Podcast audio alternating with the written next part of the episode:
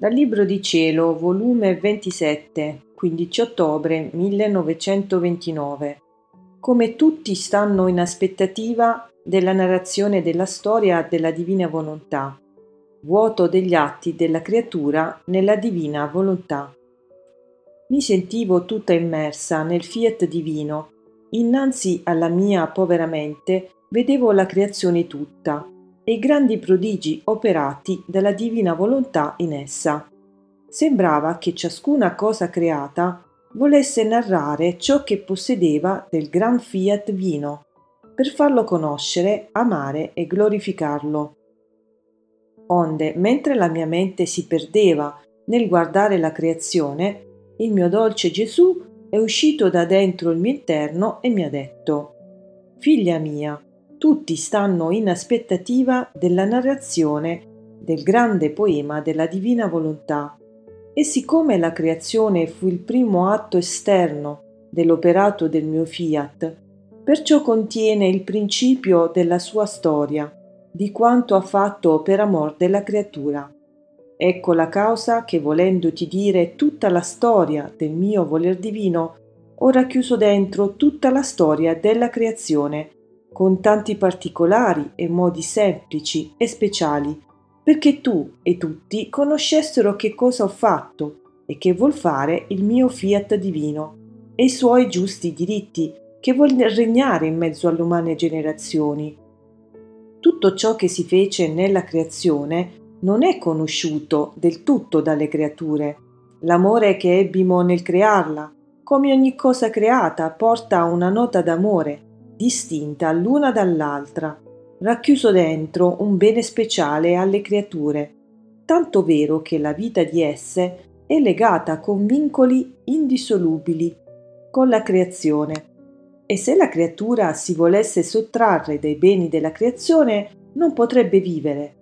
Chi le darebbe l'aria per respirare, la luce per vedere, l'acqua per bere, il cibo per nutrirsi, la terra solida per farla camminare? E mentre la mia divina volontà tiene il suo atto continuo, la sua vita e la sua storia da far conoscere in ciascuna cosa creata, la creatura l'ignora e viva di essa senza conoscerla.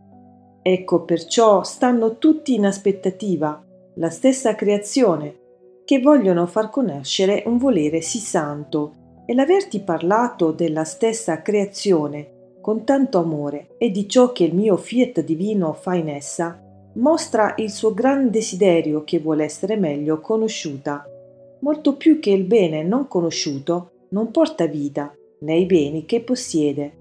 Perciò la mia volontà è come sterile in mezzo alle creature, né può produrre la pienezza della sua vita in ciascuna di esse, perché non è conosciuta.